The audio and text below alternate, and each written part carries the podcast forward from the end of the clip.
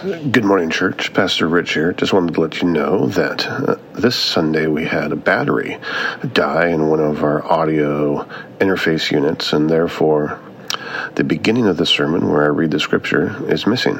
But we are in John chapter 2, verses 1 through 12, and this message picks up after I have already read the scripture. So read it for yourself and then listen to the message. Be blessed. Have a great day. All right, so a minister, all right, is driving down to New York. And he is stopped by the police for speeding. Now, the police officer, after he pulls the minister over for speeding, he smells alcohol on the, the minister's breath. All right, and he says, and he sees an empty wine bottle on the floor of the car. And he says, Sir, have you been drinking? And the minister is like, No, no, no, I, I, I was only drinking this bottle of water here.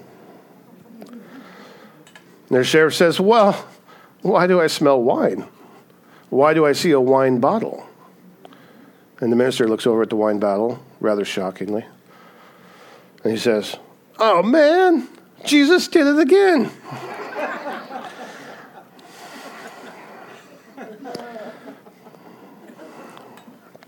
Most people get the punchline before you even get to the end.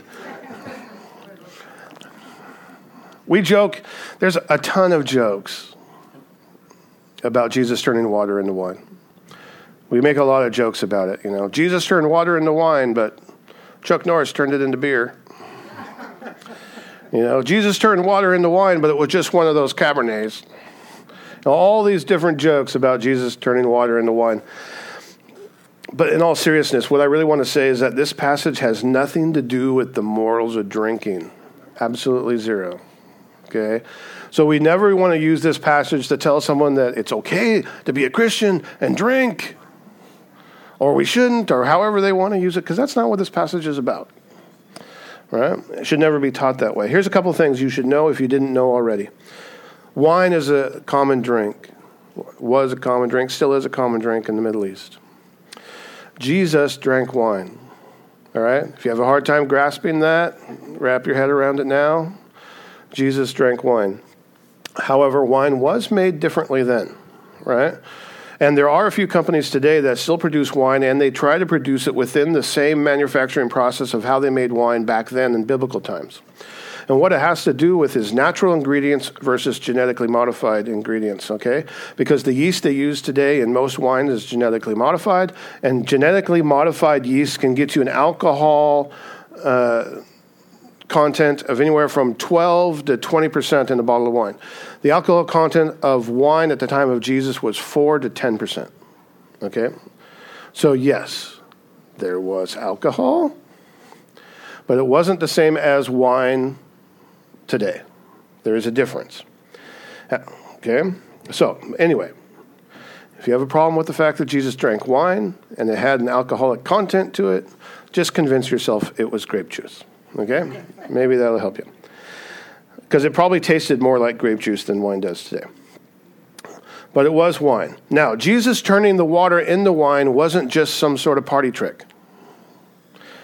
Okay? It wasn't a parlor trick. He wasn't doing it so that everybody be like, whoa, dude, this is awesome. We're going to have a great wedding feast. Look what Jesus did, right? Most people at the wedding feast had no idea that Jesus was even the Messiah and had no idea that Jesus even, you know, who he was or anything like that. Remember, it tells us right here in in at the end there of what we read in verse 11 this is the first of his signs which means he hadn't done any signs. He hadn't done any miracles before this. Up to this point in jesus ministry he hadn't done a squat. When he was a little kid he wasn't forming birds out of clay and breathing on them with his breath and sending them off to fly in the air. He wasn't raising other children from the dead. He didn't do any of those things. This was his first sign. So they didn't know anything about him in that way right? It wasn't a party trick.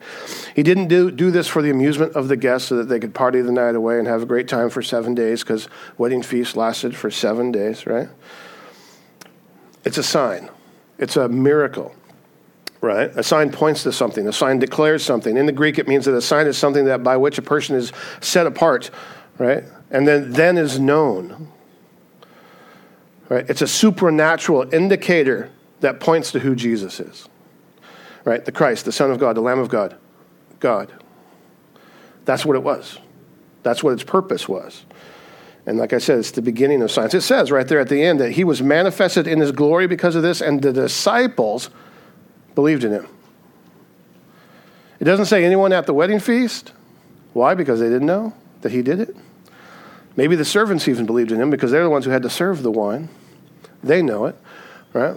But his disciples believed in him. So that was the purpose of this. So let's lay out the facts of what happened here. Right? First, we have the fact that Jesus and his disciples were invited to a wedding, right? Now, there's many people, I just want to say this off to start with. This is not the wedding of Jesus. Okay? This, that is taught. Right? Jesus was invited to this wedding. He was a guest. He was not the groom. Right? And this is not the wedding of the Apostle John. Some people actually teach that this was the wedding of Apostle John.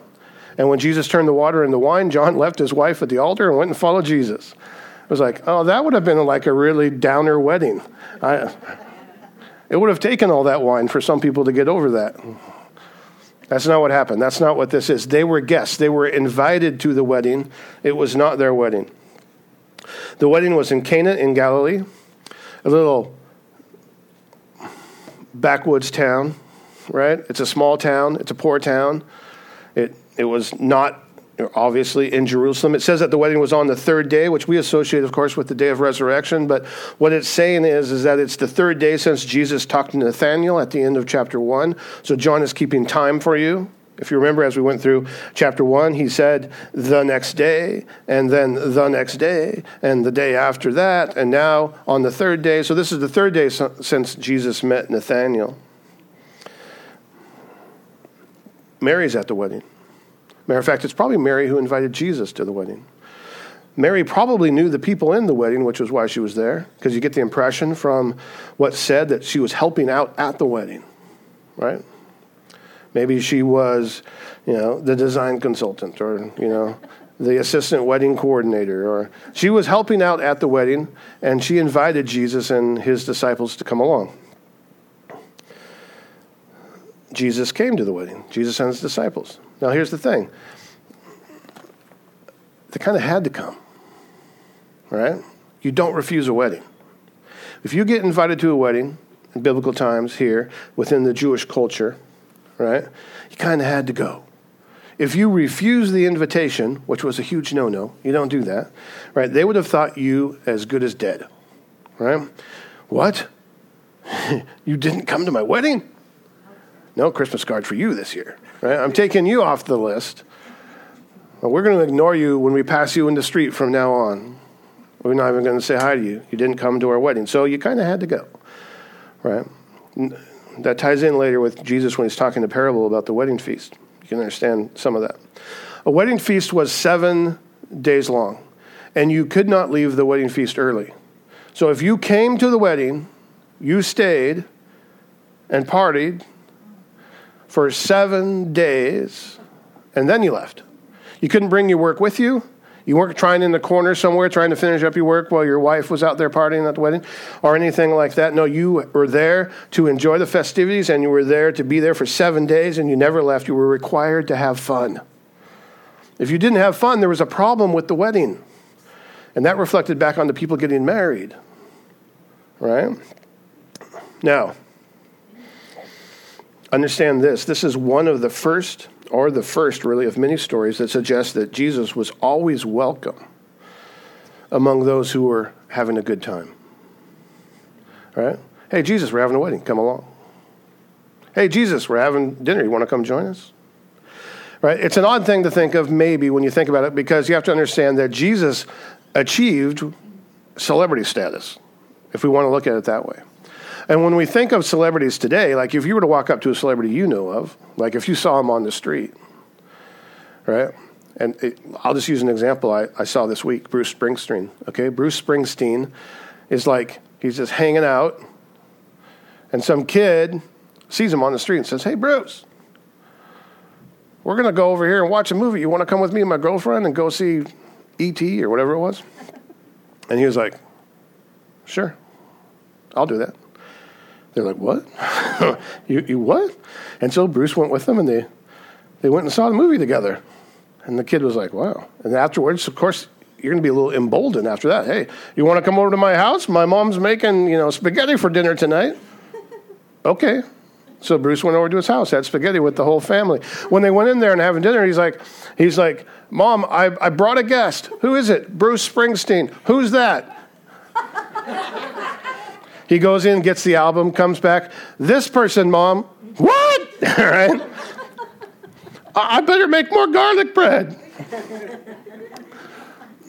You don't expect those type of things to happen, but yet Jesus was invited to all kinds of different events. Wherever they were doing something where they were going to have a good time, they invited Jesus along. Why? Right? Because because he didn't spoil a good time. Jesus didn't spoil a good time, really. When he was invited to things like this, he had a good time. This is a quote from Charles Spurgeon, and it says, A man void of congeniality is better fit to be an undertaker and should bury the dead, because he will have no success among those who are alive. If heaven is within the heart and soul of a man, then it will be seen on his face. Jesus was alive. Jesus celebrated life. And marriage and weddings are God's idea. Jesus was invited to a wedding. Jesus shows up at a wedding. Now, later, Jesus will be attacked for doing things just like this. Later, they'll say things like, Oh, the Son of Man came eating and drinking, and say, Look at him, a glutton and a drunkard and a friend of tax collectors and sinners. He sat down and he ate with these people. He's unclean. So later, he will be attacked for things like this. But it didn't stop him. Right? But that being said, at this time, the people at the wedding probably didn't know anything about Jesus other than what they knew from his mom. He kept me up late when he was a little kid all the time when he was teething. And, right? All, whatever facts that she passed on from Jesus' childhood, that's probably all they knew about him. They didn't know really anything else about him. Now, culturally speaking, there were many superstitions concerning weddings at the time. The bride and the groom looked at their wedding as an indicator of God's presence in their marriage and God's blessing on the marriage. Okay? So if something bad happened during the wedding, or during the wedding event, then all the guests at the wedding were going to look at what happened and they're, and they're going to come up with a conclusion on whether or not God was in the marriage or God was cursing the marriage. Right? So the wedding had to be meticulously prepared and arranged. I mean, way more than probably what you did for your wedding definitely way more than what I did for my wedding, right? But it had to be meticulously planned, and I mean, down to everything. You had to know exactly how many guests were coming and what portion size of this and that, and you had the right food and you had the seating arrangements. I mean, you had everything done meticulously because this was a sign on whether or not God was blessing your marriage and how well it all turned out right? And, they, and of course, because again, the wedding feast was seven days long, they had to have adequate provision so as not to run out of anything, right? And oops, right? Major faux pas, they just ran out of wine. We don't know where this is within the wedding. We don't know how many days it's been. We don't know if they ran out on the first day, which would have been terrible, right? But they ran out of wine. It would have been disgraceful for the family right? This was a closely knit society, and it was something that would be forever remembered and maybe even haunt the newlyweds their entire life, right? Wine was a symbol of joy. So running out of wine could be construed as no one was happy, and probably no one would have been happy, right? I mean, so many, many different bad implications abound with the running out of wine. Now, here's the thing to think of if you hadn't thought about it Jesus might be part of the problem about why they ran out of wine. Not because he was over there drinking it by the barrel, that wasn't the issue. It was because they meticulously planned these events down to the last person. And it's possible if Mary at the last second said, Hey, Jesus, come to the wedding. I'm helping out out here. And bring your disciples with you. The extra six or seven people that showed up at the wedding threw everything off. There's always people who show up right, that aren't on the invite list that you didn't know about. You're not going to turn them away necessarily. You know them, they're friends of friends. You invite them in, they get there, but now you have to change everything. Oh no, do we have enough food to cover the extra guests? Do we have enough wine to cover the extra guests? I don't know, right? It's possible that could have put them over the limit. Who knows? They weren't a wealthy family. Don't think that this is a wealthy family.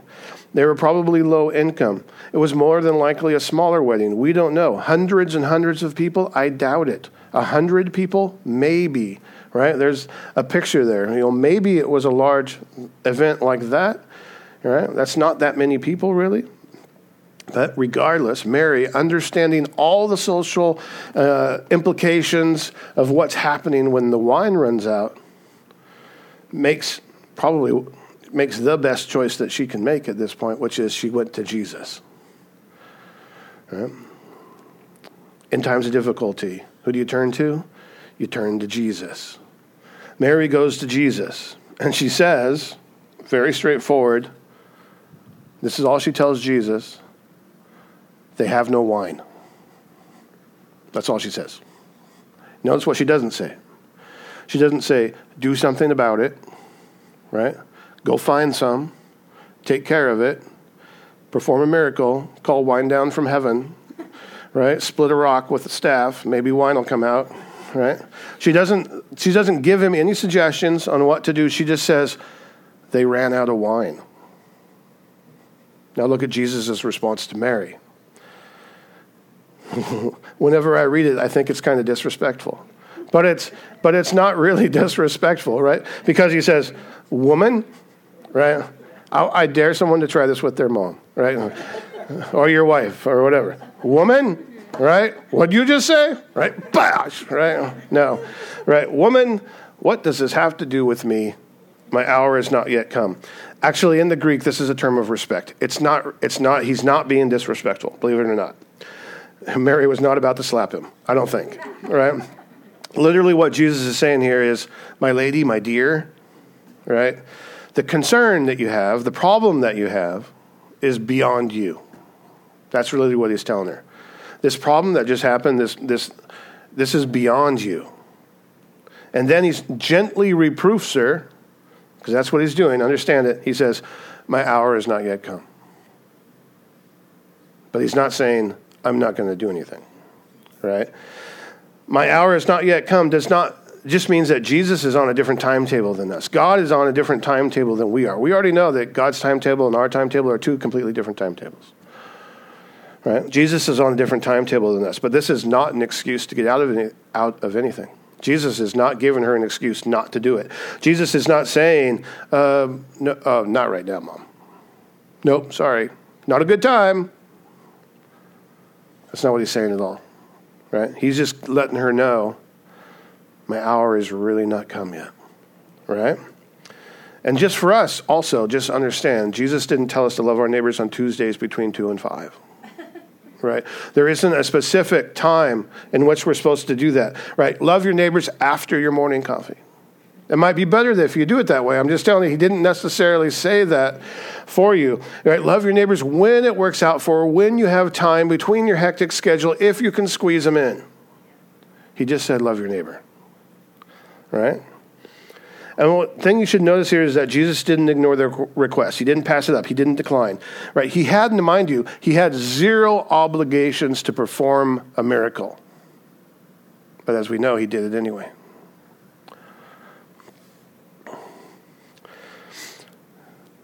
After Jesus tells her this, look at Mary's reply. She doesn't answer Jesus. she doesn't speak back to him at all. She just looks at the servants and says, Do whatever he tells you. Right? It's very important for us to understand. Mary doesn't respond to Jesus. She doesn't instruct him on what to do or how to do it. She doesn't order him to do anything because he can't order Jesus around. He's not your personal genie, okay? He's not in a bottle granting you three wishes. She doesn't order Jesus to do anything, but she helps Jesus. She helps Jesus along. She gives him an opportunity here. She's given him an opportunity to show a sign. Right? Mary just points to Jesus and she says, Do whatever he tells you. Or, in other words, follow Jesus. Right? Mary's words glorify Jesus. And by the way, these are her last recorded words in the Bible. Last recorded words of Mary are do whatever he tells you. Follow Jesus. Right? She had faith that he would take the appropriate action. And of course, we know he did. Listen, it's a completely alien concept in the Bible to think that you have to go through Mary to get to Jesus. It's not biblical to pray to Mary or any saints, quote unquote, when you have direct access to the throne. Okay, Hebrews 10, 19 and 20. Therefore, brothers, since we have confidence to enter the holy place by the blood of Jesus, we have confidence to enter the holy place ourselves. And We don't have to go through Mary or anybody. And what did Mary say anyway? She said, just do whatever he tells you. Right? So, remember that. So, Jesus. There's six stone water jars there for the Jewish rites of purification. Each of these stones held 20 to 30 gallons apiece. That's just you know, do the math 120 to 180 gallons. Potentially. They were big pots, right? Jesus told the servants to fill them, and they filled them to the brim. They just didn't fill them halfway or three quarters, they brought it right up to the top. Very obedient of the servants. Then he said, Okay, now draw that water out that you just filled them with and take it to the master of the feast. Now, you can imagine at this point, they're probably a little trepidatious right? Their knees are probably knocking. They're probably sweat coming down their face. They're like, excuse me, I don't really want to lose my job. Right? But they had faith because uh, they did it. They took what they saw as water. They, had, they themselves had just filled these stone water pots. And they took that water and they took it to the master of the feast. I wonder how fast they were walking. They took it to the master of the feast here, try this. I, you know, and he tries it. And he says, hold on. Right? He probably stopped the ceremonies, I'm guessing. Right? He said, hold on. Usually you serve the good wine first. And then once everybody's had enough, another way to put that is once everybody's good and sloshed, right? Then you give them the really watered down stuff, the, the cheap wine, right? I don't drink anymore. But in my past, I can tell you, when you go to a bar and you're ordering rum and cokes, when they the first ones they serve are a lot more rum and less coke, and the last ones they serve are way more coke and less rum. Right? They they change the content as they serve your drink. That's what that would have been the normal. So that's what he's saying. He's saying, man, the good wine is usually served first, the cheap wine last, but you guys have saved the best for last. This is amazing. Right? When did the water turn into wine? There's a question for you. Was it still water in the barrels, in the stone jars? Did it turn into wine when they scooped it up to go serve it? Did it turn into wine once they poured it in the cup? Did it turn into wine once they sipped it? When did it turn into wine? I don't know. Think about it. Ponder that one just for yourselves. Doesn't matter. The point is, is that the master of the ceremonies drank it, and he said, "This is the best wine I've tasted. You guys have saved the best for last." Now, I want you to notice a couple things about how Jesus did this miracle. Jesus used what was there, the water pots, the ceremonial purification pots that are used, right? He, and he used who was there, the servants to do the, the miracle. Right? The servants were willing and obedient and therefore shared in the blessing. They shared in the joy of the miracle. Between Jesus and the servants and Mary and maybe the disciples and the disciples, they're the only people who know that Jesus did anything. No one else at the wedding party had a clue. They just thought, wow, this is the best wine. No one else. We don't know how many people were there. It doesn't matter. They shared in the blessing, but they didn't know how the blessing happened. But the servants did, because the servants were faithful and willing and obedient to do what Jesus said. So they shared in the joy of the, miracle. Right? It says, For a day in your courts is better than a thousand else- elsewhere. I'd rather be a doorkeeper in the house of God than dwell in the tents of wickedness, it says in Psalm 84. This is an example of that. When we're serving God and we're a servant of God and we step out faithful in obedience to what He tells us to do, we get to share in the joy of that. The servants got to share in the joy of that. Right? When Jesus said, fill it, They filled it to the brim. Jesus didn't say fill it to the brim. He just said fill it. They filled it to the brim. Right? They obeyed Jesus in faith. They just poured water in there. And then they had to take that water to the master of the feast and serve it like it was wine. Like I said, they're probably sweat pouring down their face, knees were knocking. I don't want to lose my job. Master of the feast says, This stuff rocks. Right? Listen, when Jesus makes wine, it's fantastic wine. Right? It must have been some party after that. Too bad it wasn't on video. Right?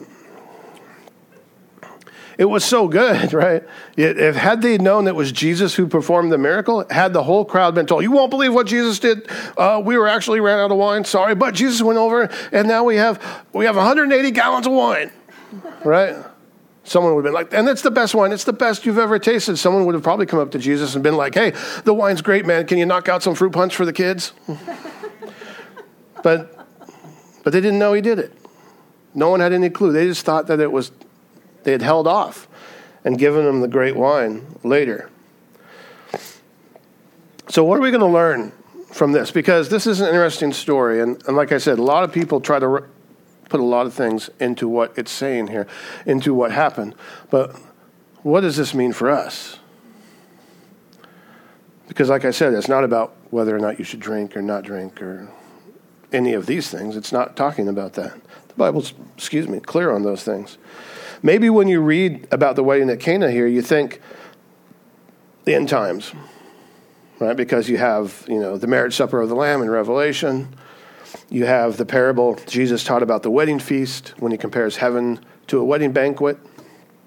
You know, and those are all good things to think of, and and those are things that, from what we learn here about weddings, that can, you know, the things that we learn here about weddings can help us better understand those passages and what Jesus is saying when he you know, compares like heaven to a wedding banquet or talks about the wedding, you know, banquet that we're going to have with Jesus after the rapture. We can get a better understanding of those things. But that's not what this isn't an end times picture. Matter of fact, Jesus isn't teaching a thing here.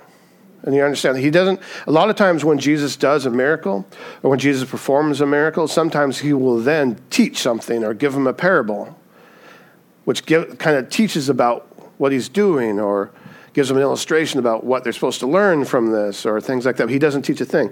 Jesus technically went from a guest at the wedding to the master of ceremonies. I mean, behind the scenes in a sense. But yet he doesn't give a speech. He's not talking. He didn't get up and say, okay, now that I've turned the water into wine, this is what I want you to learn from it. Everyone, listen up. Those with ears, let them hear. Those with eyes, let them see. He doesn't get up and say a thing. He, like I said, they have no clue that he did this. Nothing. Right? So, what are we to learn from this?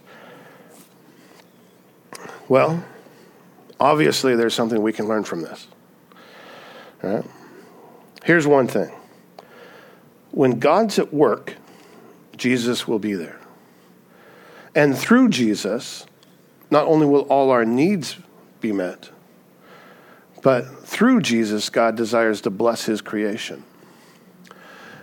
It says that because Jesus so loved the world, that, he, that God so loved the world that he sent Jesus. Why did Jesus perform this miracle? It wasn't out of obligation, it was out of love.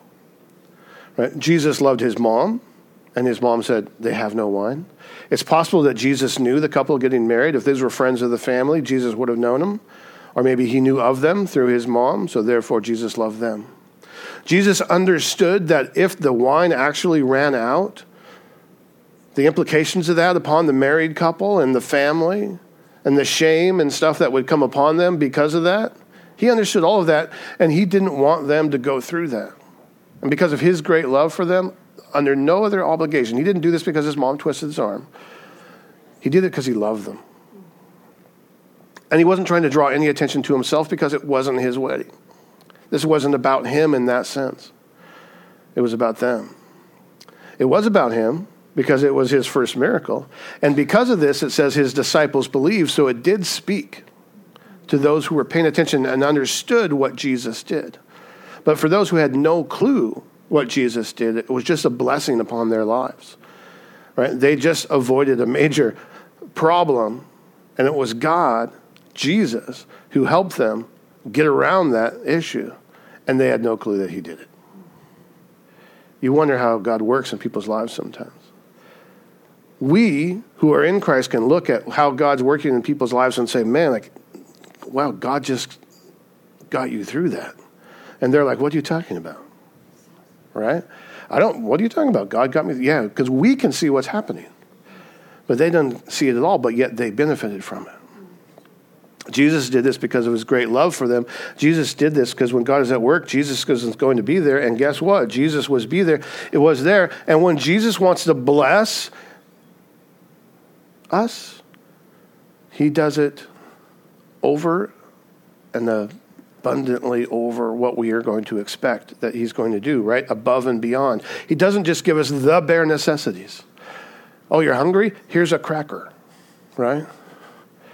He dropped manna from heaven to the Israelites to the point that they were complaining. They had so much and it was getting moldy because they weren't using it, you know, eating it. They had so much stuff. He doesn't just give the bare necessities, goes above and beyond, right? It says, You prepare a table before me in the presence of my enemies, you anoint my head with oil, my cup overflows. When Jesus pours out his blessings onto us, it overflows. Guess what? It was overflowing at the wedding, right? Because, because one gallon equals five bottles of wine. I did the math, okay? One gallon equals five bottles of wine. There is potentially 900 bottles of wine that came from Jesus turning the water into wine, assuming they used all 120 to 180 gallons that they had. And depending on what you think is the average consumption of wine per person at a Jewish wedding during the time of Jesus, that could be anywhere from 4,500 to 6,000 servings of wine. Were there that many people there? No, probably not. It was over and above what they expected. Had they known, if they even knew, that all these jars were, could be potentially wine, how much did they use during that seven day? Who knows? Doesn't matter. That's not the point of the story, really. But it was over and above. It was more. It was abundantly more than what they needed. Right? Ephesians 3:20 now to him who is able to do far more abundantly than all that we ask or think according to the power at work within us that's Jesus does abundantly more and that's what he did at this wedding. A simple little wedding in Cana right in Galilee he comes in hey they ran out of wine. I'll take care of that. 180 gallons of wine right? I, I really can't fathom that but still. Now one more thing. This is really more for you, for your application. God wants you filled to the brim, but not with wine, all right? With the Holy Spirit. Right, Ephesians 5:18 and do not be drunk with wine in which is dissipation but be filled with the spirit. Right? Taste and see that God is good. Yes. He wants to fill us to the brim so that we can be poured out to the world around us. All right? What did Paul write? He write that he Paul wrote this more than once. He said, you know, even if I am to be poured out as a drink offering upon the sacrificial offering of your faith, right? If I'm going to be poured out as an offering, Paul talks about all that all the time. God wants you filled to the brim with the Holy Spirit so that you can be poured out to the world around you. Jesus poured himself out for us. And that's the example that we follow. It tells us in Titus, it says, But when the goodness and loving kindness of God our Savior appeared, he saved us not because of works done by us in righteousness, but according to his own mercy, by the washing of regeneration and renewal of the Holy Spirit, whom he poured out on us richly through Jesus Christ our Savior. Jesus was poured out for us. And through that, we've received the Holy Spirit. That's how Jesus works in our lives. He uses, just like what we saw here in the wedding, he uses what is around us and who is around us, what's already there, right, to manifest his glory to us so that our faith in him will be strengthened, so that we will believe. We don't need to tell him what to do or how to do it. He knows what's best for us, and he knows how to give it to us. Listen, if Jesus can take a common water pot and change the contents. He can take you, right? As old and scratched and beat up as you are, as I am, and dispense new life from you as well. Listen, Moses turned water into blood. Jesus turned water into wine. As I said, wine is a picture of joy, biblically speaking. What you see there between the two is that you see this picture of the law, right? Versus purification. You see the picture, you know, as compared to new life and, in Jesus. You see judgment versus grace. You see condemnation versus joy. The Israelites, they grumbled and complained when God provided what they needed when they were in the desert. They need you're hungry, here's food. You're thirsty, here's water. It was it was what they needed. It was necessities. It was above and beyond what they needed. It was what they needed. And they're like, can we just go back to Egypt? Grumble, grumble, complain, complain. Let's not be complainers when God's pouring his blessings out on us and understand that he's filling us to the brim so that we can pour our, those blessings out on others. Everything that God has given you is so that you can share it with others. For the law was given through Moses, but grace and truth came through Christ Jesus. That's what he's given you. Because Jesus, just like he, here at the wedding, has saved the best for last. The miracle at the wedding of Cana reminds us of this. It's real simple. Our need to invite Jesus into our homes, into our churches, to be present in the entirety of our life. It's not just, hey, Jesus, I'm going to church. Coming with me? I'm already there, he says. Hey, Jesus, I'm going to hang out with my buddies. Are you coming with me? Yeah, Hey, Jesus, I'm going to the ball game. You coming with me? Yeah. Hey, Jesus, I'm running to Costco. You coming with me? Yeah. Hey, Jesus, I need to go mow the lawn. You come with me? No, no, no, not doing that. No, he says, yes, right? We think he only wants to be certain areas. We only put him in certain areas. He's with me when I do my quiet time.